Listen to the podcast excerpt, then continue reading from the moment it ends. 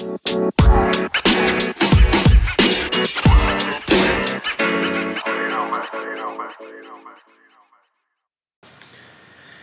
what's up, guys? This is Jose over at EXP, and today I wanted to talk to you about your home search and uh, about making sure that you're being very efficient so that you can make quick decisions on the house that you're looking for. Okay, and what I want to talk about today is when you find the home that you like you have to be ready to make decisions. Okay.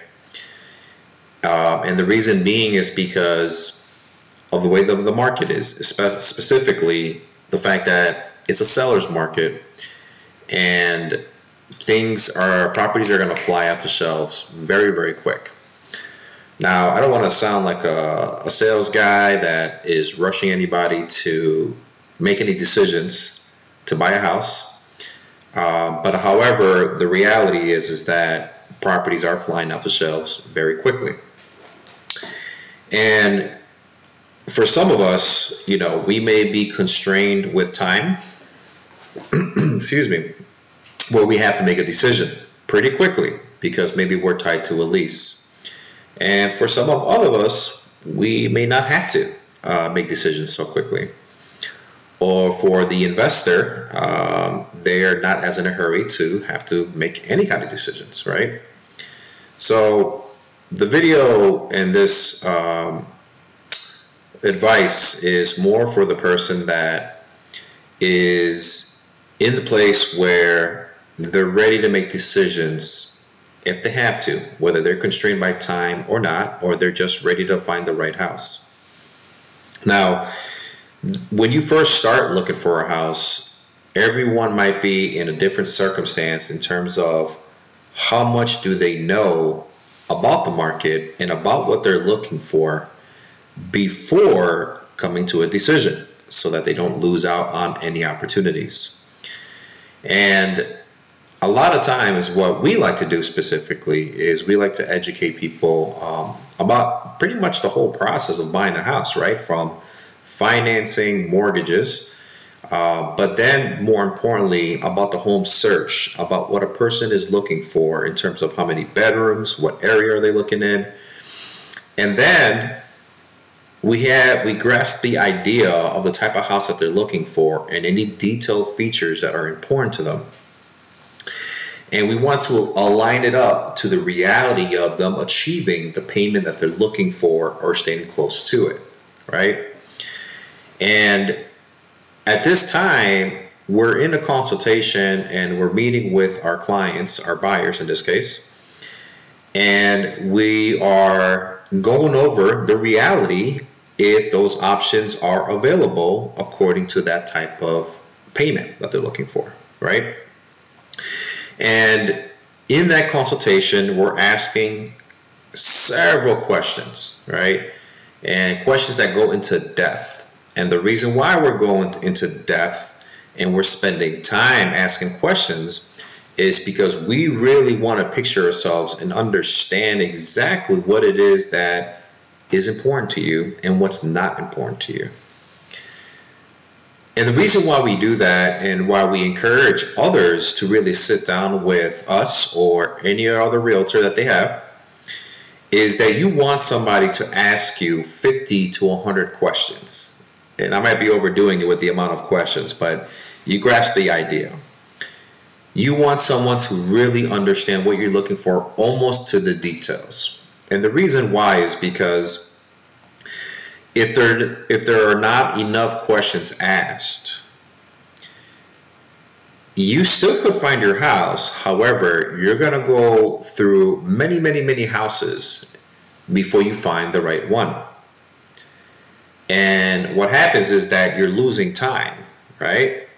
Uh, I mean, you could be losing other things as well, but you're losing time because if you're looking, if you're not enough questions are asked, and you're going through the process of actually just experiencing what's for you and what's not, then what's happening is is that you're losing time when you can actually be looking at the right houses should have your whether it was yourself or somebody helping you.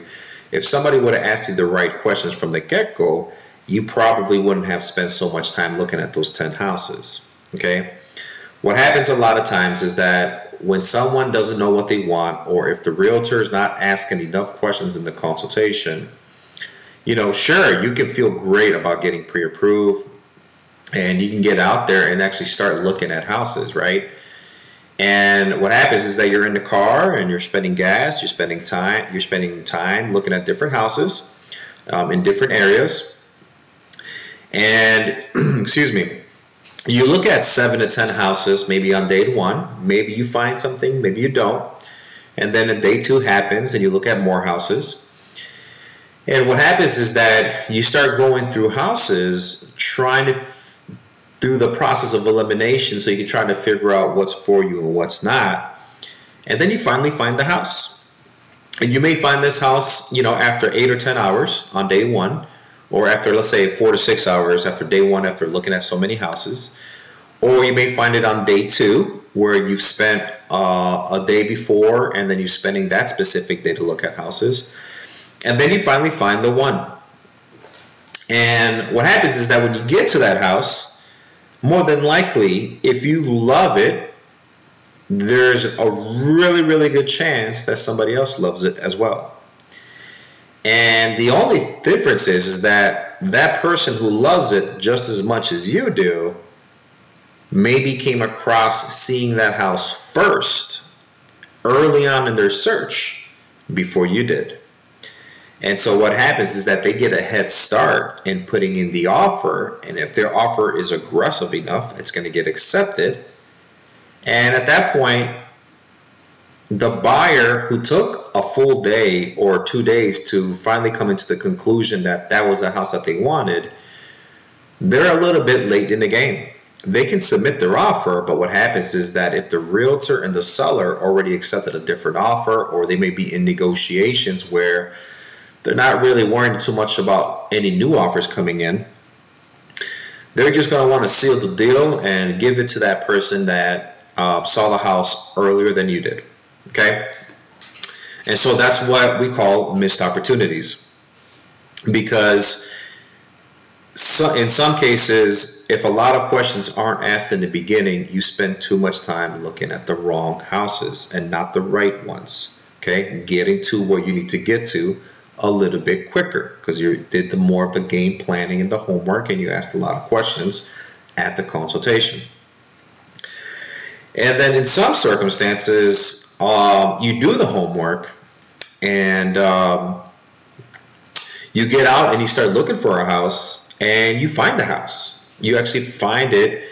Um, it could be the first house, it could be the second house, it could be the third house you see, right? And you know in your gut that that's the house for you. You can see yourself. You have no reason why you shouldn't move forward other than the fact that you haven't seen enough houses. right? And it gets to all of us, right? Is this too good to be true? Did I find my house a little too quickly? Should I be looking at more houses? And you absolutely can. But the problem is, is that you could lose out on that opportunity that you saw because you want to fulfill this mental desire to make sure you've seen enough houses. Okay. And I don't blame people for that perspective. But the educational part of this video and this audio, if you're listening into a podcast, is that you have to trust yourself and your instincts and the homework and the preparation you've done prior to looking at houses to begin with, you have to trust that because if you've done enough diligence and you find yourself finding a house, whether it was a previously loved home, meaning not brand new, or if it is a brand new house, if you find yourself finding that house early on, I will tell you to go for it because that can become a missed opportunity that if you sit on it and thinking about it too long and you go out to look at other houses just for the purpose of telling the world and telling your family that you saw 20 houses just for that purpose of fulfilling that peace of mind that you saw enough and that the reality that third house you saw was the house by the time you get back to it it's probably under contract with another buyer.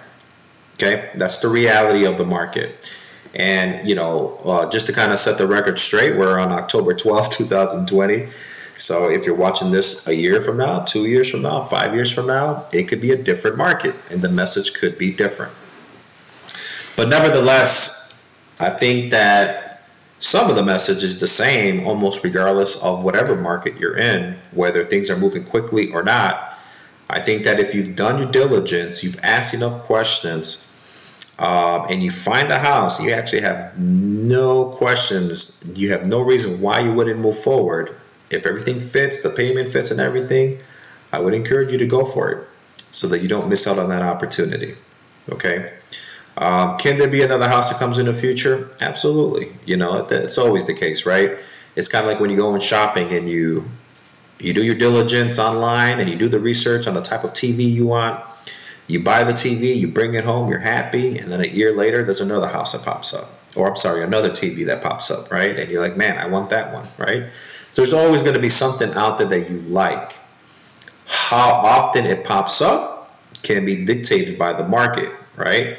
Right now, we're experiencing a shortage of properties. And the reason why we're experiencing a shortage of properties is because there's a desirability to find a house. Buyer, there's a bunch of buyers out there on the market today that are looking for houses. And the reason why, other than the fact that they don't want to pay rent and a lot of those other reasons, is because the interest rates are at super duper record lows and people want to take advantage of that. Okay.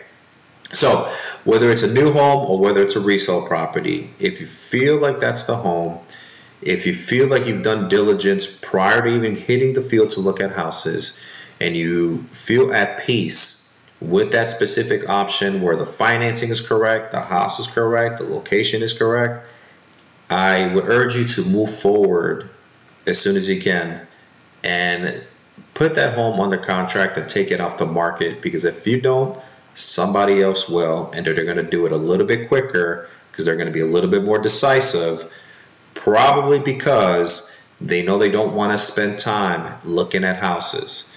Okay? So, do yourself a favor, do the diligence, ask the right questions. If you see a house in today's market, go for it. Okay? Other than that, if you guys have any other questions, you know to reach us. Um, thanks for tuning in. And of course, we can always we love the love. So the likes, the shares, the subscriptions, all that good stuff. Um, if if you there's a topic that you want us to talk about, let us know. We'll be more happy to share that with you guys. We'll talk to you soon.